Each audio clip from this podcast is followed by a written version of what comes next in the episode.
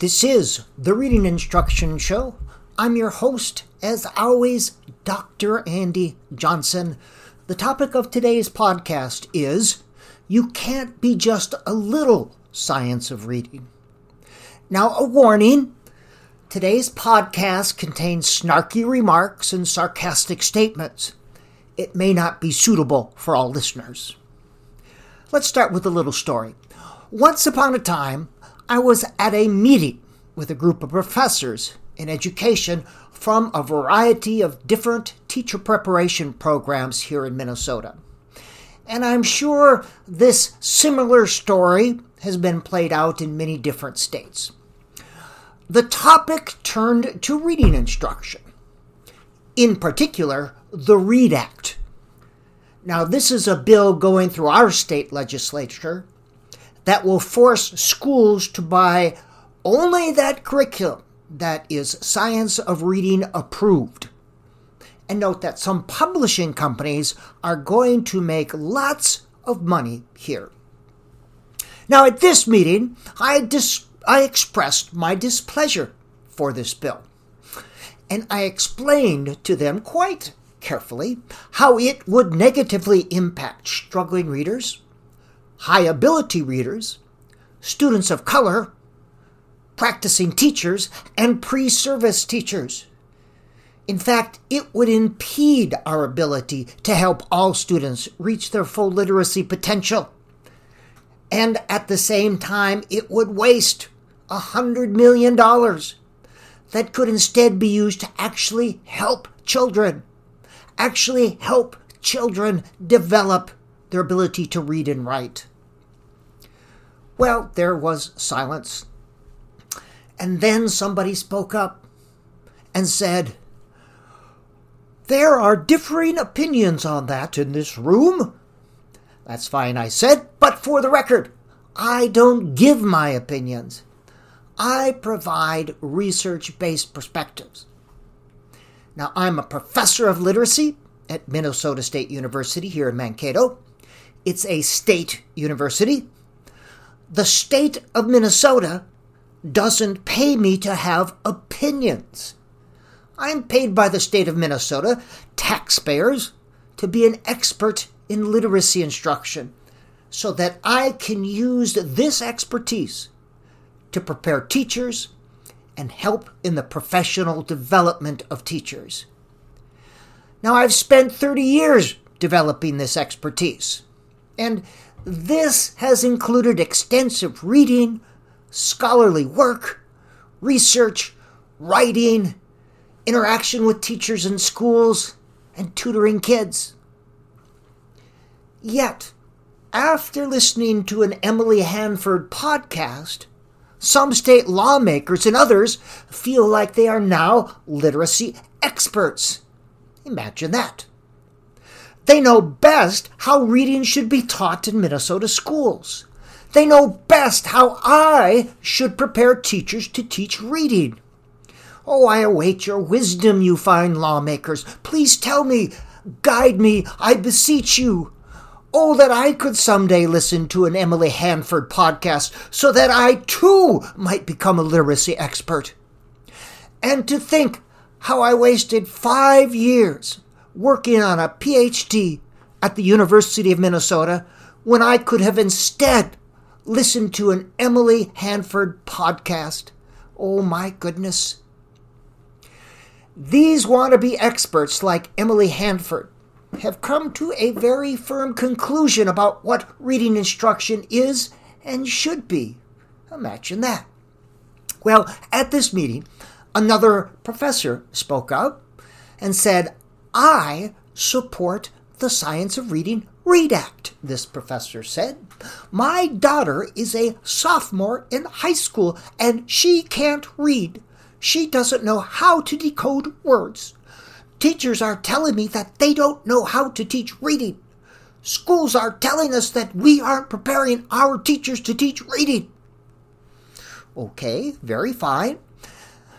Now, one should lose one's professor license, if there were such a thing, for making statements like this. If you're going to embrace the science of reading, You can't be just a little bit science of reading. You can't be partial science of reading. You can't be somewhat science of reading. You can't be semi science of reading. If you are going to be a science of reading advocate, you must embrace and apply science of reading principles completely and consistently. In other words, if you are for the science of reading and support the READ Act here in Minnesota, then you would use the same science of reading principles to identify the reading problem, the cause of reading problems, and the possible solution to reading problems. But you don't. If you are for the science of reading, then you should understand what research is, how it's interpreted and used, as well as the limitations of research. You should understand the difference between research and data. You should understand the difference between research and perception, personal experience, anecdotal evidence, and I thinkisms. If you are for the science of reading, you should understand the importance of being critical and responsible consumers of educational research.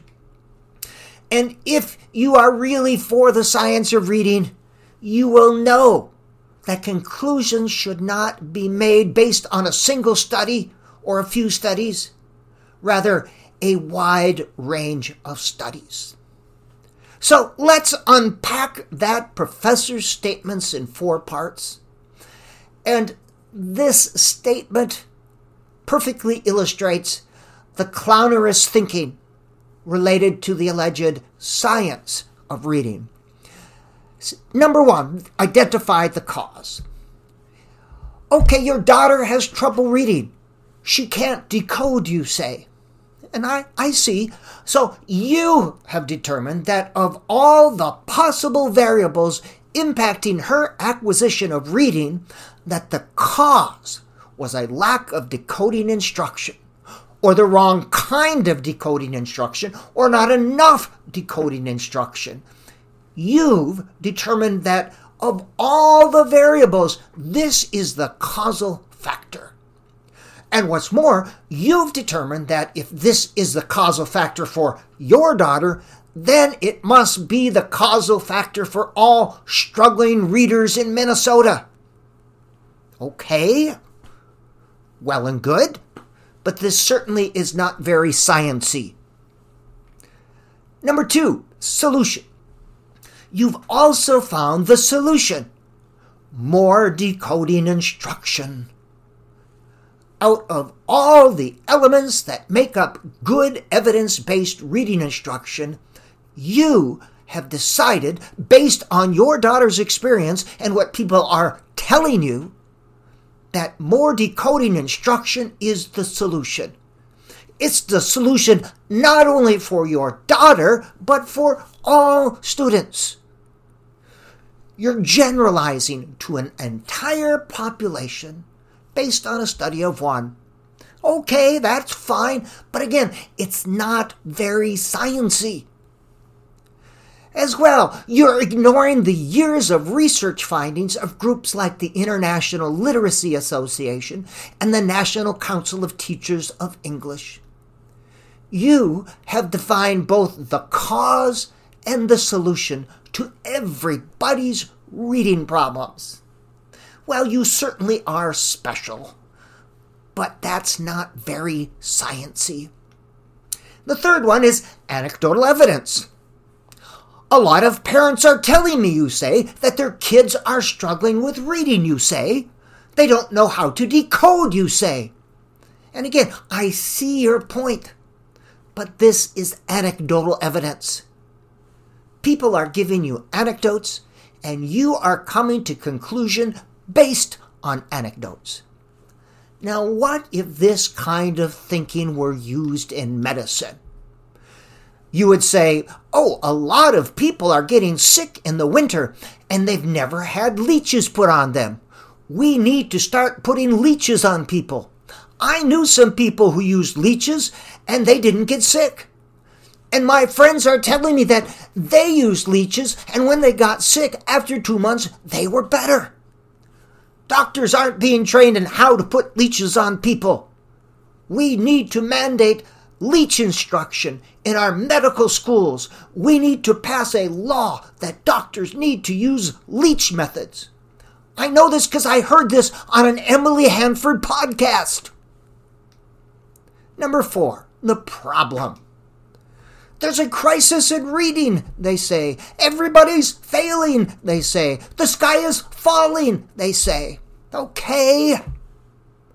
Show me some valid data. This is a basic reading science principle. Conclusions about things should be made based on valid and reliable data. Now, if you look at some valid data for reading achievement collected over time, like the U.S. Department's National Assessment of Educational Progress, NAEP, you'll find that there will be a normal fluctuation in scores in the short term. This is what's called normal. But over time, reading scores have risen slightly since 1972. Now, here in Minnesota, they claimed that our students were reading below grade level average. Well, of course, if you use norm reference tests, 50% of students are going to be below the mean. That's called a normal population. But in fact, Minnesota was consistently above the national average. So, how could they all be reading below grade level? As well, criterion reference tests are often used, but these are not good to use to show change over time. When the test content, criterion levels are all arbitrarily defined and the tests change from year to year.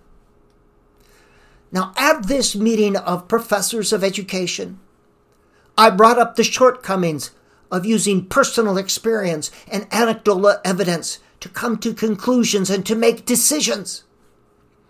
Well, another professor informed me that qualitative research certainly uses interviews and surveys and observations and personal experiences, so they should not be discounted. And I sighed. Now, I could have said that universities are doing a poor job of preparing education professors, but this would be a conclusion based on anecdotal evidence, so I didn't. They should know research is different from collecting data. Research is not research unless it has been subjected to blind peer review and published in an academic journal or some other reputable source. And again, you can't be just a little sciency. If you are a staunch science of reading advocate, you should know that it excludes the use of qualitative research to identify effective reading instruction. If you are a real science of reading advocate, then you would use the same principles to identify effective reading instruction to determine problems, causes, and solutions. Now, I could live with the science of reading or reading science if those advocates would do this, if they were consistent with their use of reading science principles. But they're not. Again, you can't be just a little sciency. Anecdotal evidence, personal accounts, I thinkisms, and data collected out of context, not subject to blind peer review, should not be used to make policy or program decisions. They should not be used to come to conclusions about something as big and important as reading instruction in the state of Minnesota. That's just not good science. As a matter of fact, it's not science at all, it's ideology. Now, a basic principle of science is this you can't generalize to a whole group based on the experience of a small group. You can't come to conclusions about large groups based on personal experiences and anecdotal evidence. So, what is reading science? Timothy Shanahan was a member of the National Reading Panel, and that group published the National Reading Panel report. Now, I don't always agree with Dr. Shanahan. However, in a recent RRQ article, he did a very good job of defining and describing research science or the science of reading. And I paraphrase what he said. He said it so wonderfully. There are two types of science basic science and applied science. Basic science is that which is done outside the context in which it's used or applied. It adds important data to theories that are in turn used to understand phenomena. In reading, basic science would include research related to brain imaging, eye movement, miscue analysis, priming studies, among other things. This type of research is done apart from reading instruction in a classroom. However, this kind of research is important in building robust theories. Robust theories include a lot of research data Weak theories leave a lot of research data unaccounted for. All right, that's basic science. Applied science is that which is applied in the setting in which it will be used and for the purpose for which it will be used. In reading, these would be strategies and methods examined in actual classrooms with real students. Now, there is no singular scientific method. Rather, there are methods of science. There are a variety of methodologies used to examine the world in which we live. In reading instruction, there are a variety of methods used to ask and answer questions related to reading instruction. The questions you impact impact the methods you use. However, if you are limited to only a certain type of method, you could only ask certain types of questions that are answerable by that method. Hence, the exclusive reliance on one type of research severely limits the types of questions asked and the data collected and how that data are interpreted. Now, as the science of reading defines reading science, the only research method that should be used to identify effective reading instruction is controlled experimental research. This is where you have a control group and an experimental group. Everything is the same about the two groups except for the one treatment variable you wish to examine. And at the end of the experiment, if there is a measurable difference between the two groups, and if that difference is statistically significant, then you can say with some degree of confidence that the treatment variable led to the difference. This is the only kind of research that can be used to determine what's effective according to the science of reading. Reading science, then, is that which uses controlled experimental research in authentic learning environments to determine which methods, strategies, approaches, or pedagogy are effective for reading instruction. Now, while I think this provides a very narrow view, I could live with it if these same science principles were correctly and consistently applied. But they're not. There is a certain amount of ignorance related to reading, reading research, science, and reading science. This is mixed with a dangerous combination of ideology and I thinkisms. So you have the three I's ignorance, ideology, and I thinkisms. And where these three overlap, you have clownery. So we are left to conclude that the science of reading is understood and promoting, promoted by some here in Minnesota is clownery. This has been the Reading Instruction Show. I'm your host, as always, Dr. Andy Johnson.